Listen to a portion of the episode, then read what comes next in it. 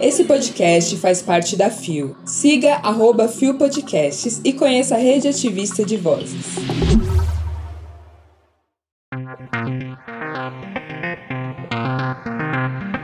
Bettina Polaroid fala sobre o Drag Race Brasil.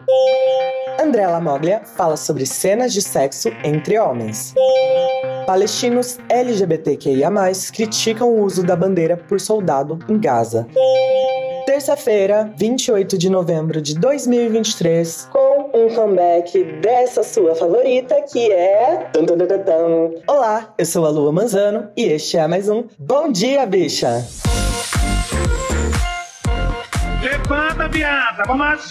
O seu podcast diário de notícias sobre as comunidades LGBT QIAP+. Seis e ônibus. Deu no IG Queer. Achei que eu não fazia perfil. Bettina Polaroid sobre Drag Race Brasil. Publicado em 24 de novembro de 2023 por Rafael Nascimento.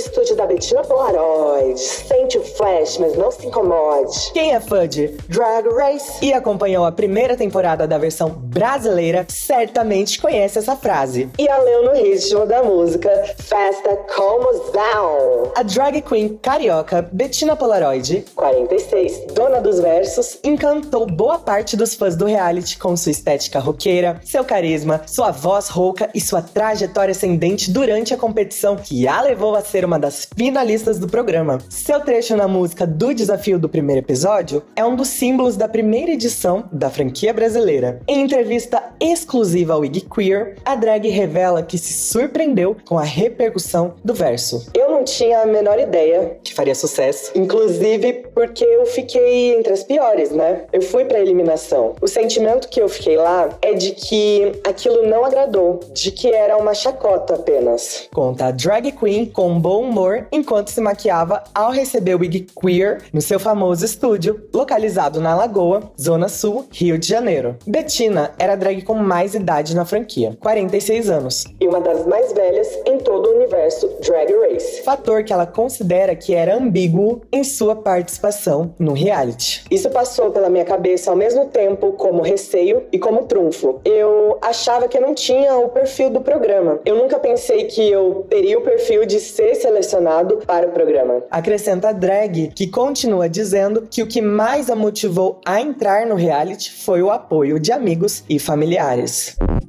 Primeiramente, quero declarar o meu amor e referência a Bettina Polaroid. Poderosíssima como a espada de um samurai. Vamos falar sobre um fato importante que é a insegurança que artistas drag têm em relação à carreira artística. Pois, apesar do Brasil ser um dos países que mais consome drag, né? É o país que menos valoriza quando a gente fala do quê? Plim Plim Aqué. Tá de sacanagem, né? Eu conheço a Bettina Polaroid há muitos anos, desde antes de começar a me montar, né, através do Dragse. Então eu já conheci o trabalho dela como a Bettina Polaroid, que trazia um novo movimento na arte drag, né? Exatamente. Porque geralmente a gente pensa, ou vai ser um DJ set, ou vai ser uma performance, ou vai ser uma pessoa hostess. Mas aí ela vem com a ideia da fotografia pra gente poder entender também que existem vários lugares e possibilidades onde a gente pode viver e se transmutar e utilizar a arte drag para poder se apresentar, realmente viver a sua arte. A jornada dela foi muito linda e com certeza uma das minhas narradoras favoritas de toda a temporada.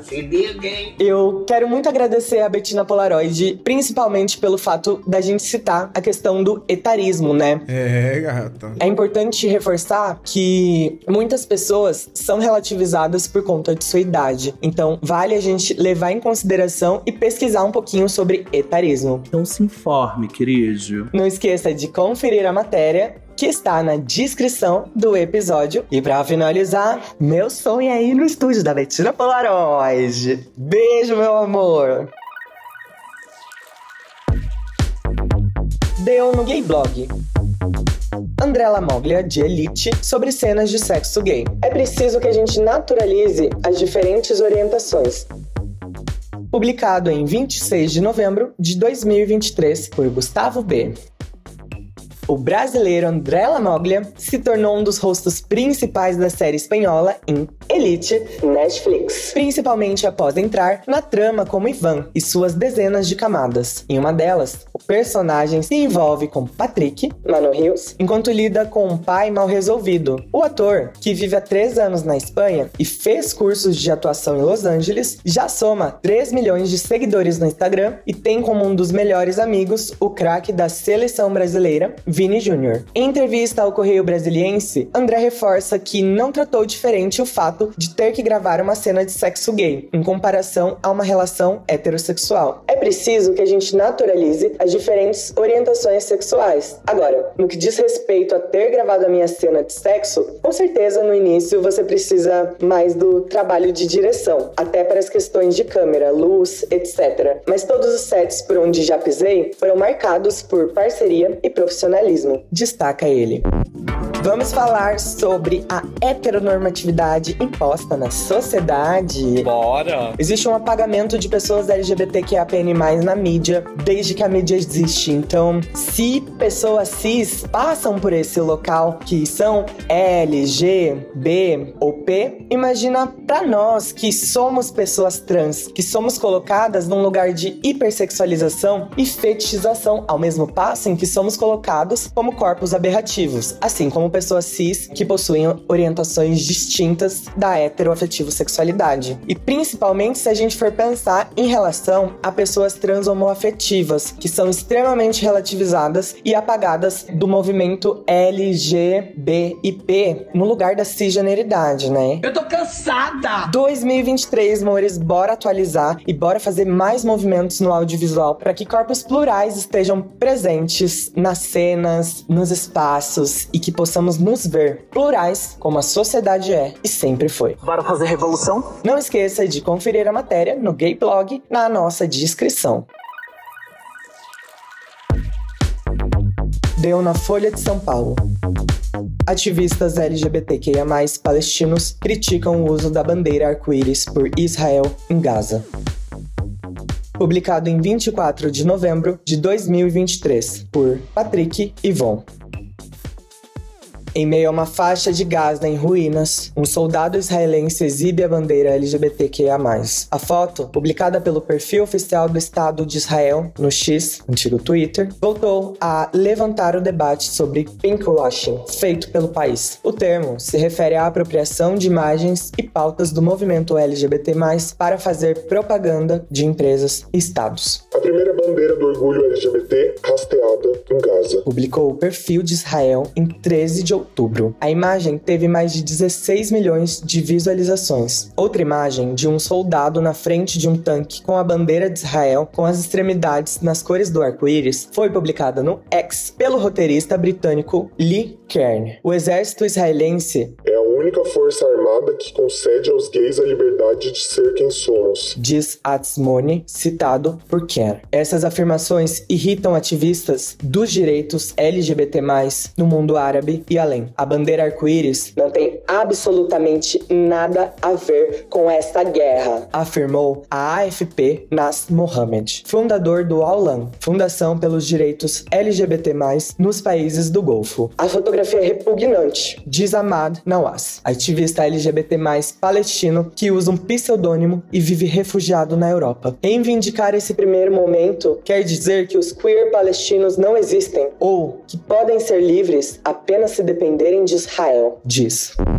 É com muita dor e tristeza que a gente precisa refletir sobre como as nossas lutas são relativizadas, mesmo que a gente esteja há anos, desde a essência humana, presentes na Terra. E é muito triste que um país utilize das nossas dores e da nossa luta em prol de direitos humanos para relativizar algo que é extremamente violento. Tel Aviv, para quem não sabe, é uma capital predominantemente cis-gay e que vende isso como algo turístico. Então eles fazem já o pinkwashing há muito tempo, né? Promovem, entre aspas, esse lugar de, de inclusão, mas obviamente não é, né? Porque a gente tá falando só de homens cis gays e utilizam desse lugar para relativizar algo que não tem nada a ver conosco. É bizarro a gente encontrar relativização, porque existem pessoas LGBTQIAPN+, no mundo todo. E vamos combinar que orientação afetivo sexual, identidade de gênero gênero não tem a ver com caráter. A relativização do movimento em prol de direitos apaga os reais agentes que estão promovendo essa catástrofe. Necropolítica e aniquilação em massa. É extremamente violento a relativização do movimento em prol de direitos humanos. E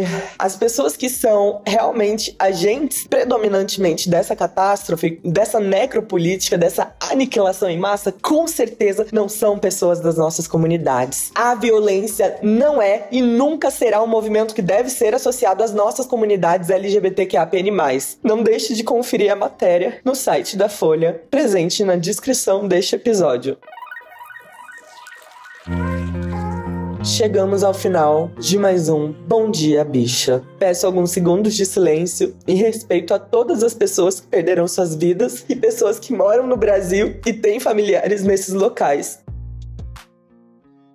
O Bom Dia Bicha tem identidade visual, edição e produção de Rod Gomes, idealização de GG, pesquisa e roteiro de Zé Henrique Freitas, que também apresenta juntamente com Anderson da Silva, Bia Carmo, Gabi Van, GG, Isa Potter, Lua Manzano e Rod Gomes. O programa integra a Fio Podcasts. Conheça outros programas da rede ativista de vozes. E não deixe de nos visitar e de nos seguir nas nossas redes sociais. Os links para as redes e para as matérias que você enviou neste episódio estão na descrição descrição. Lembre que o Bom Dia Bicha é diário e retorna amanhã a partir das 6 horas da manhã com a apresentação de GG. Só por hoje, me mantenho em silêncio em prol de vidas, principalmente em prol dos direitos humanos das nossas comunidades LGBTQAPN+.